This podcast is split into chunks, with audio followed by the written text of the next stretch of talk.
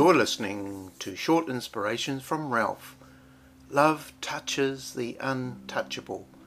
Part 4. This podcast series revolves around the miracle in Mark chapter 1 when Jesus healed a leper, cleansed a leper. After the leper asked him if he was willing, Jesus went beyond what he needed to and touched the leper when he clearly didn't have to. But he wanted us to understand something about what I call the miracle of the touch. It's that Jesus was willing to share another person's suffering in order to bring about healing. As a rabbi, he put himself at a clear disadvantage with the other rabbis and many people around him. I've heard of missionaries in years gone by who have gone out amongst the lepers and been willing to die in order for them to be saved. I've heard of missionaries that have actually caught leprosy themselves, lived among them, and died as a leper. Although these lepers, of course, were eternally saved.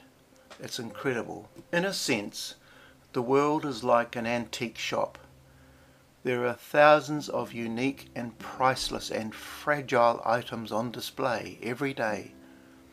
You and I walk through God's antique shop. All the antiques are people that are out there and they have a tag on them, and on the tag is priceless. And the tag says that these unique antiques can be purchased with the blood of Jesus Christ. There are thousands upon thousands, millions of unique, priceless and fragile items on display. And every day we brush up against these items of incalculable worth to Him.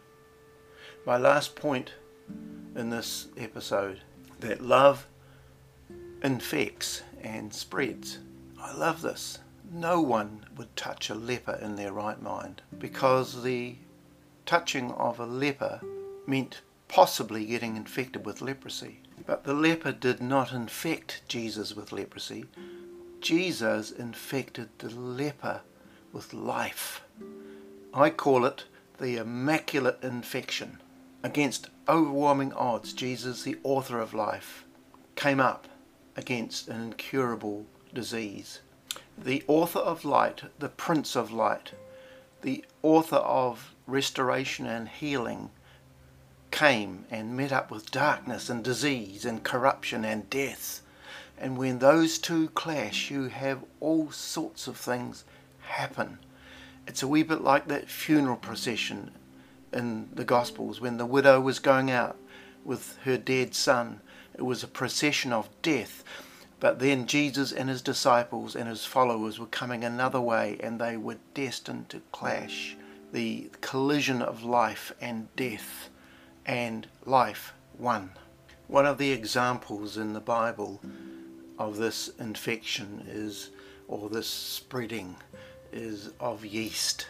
It can be looked at in a negative way, and it is, but there is a positive way of looking at it. A little tiny bit of bundle of yeast can infect the dough and go right through. And I guess I'm saying that when we walk through this earth and brush against unique, priceless antiques, then we become little bundles of love that you carry around with you and you infect other people. Just be patient and give it time, like yeast and dough to make bread. But keep on walking in the light because something will happen. The immaculate infection will take place. And I hope that this series has given you hope with people you work alongside, you play with, you study with, your family, your neighbours, all sorts of people. You can be that little bundle of love that carries God's love and infect others isn't that beautiful? The darkness doesn't stand a chance. The secret to spiritual life is not to isolate yourselves from sin and suffering. That would be impossible even if we wanted to.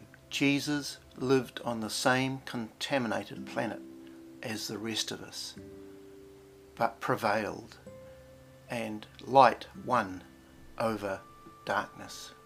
So instead of being infected, we infect the world with His love. God bless you.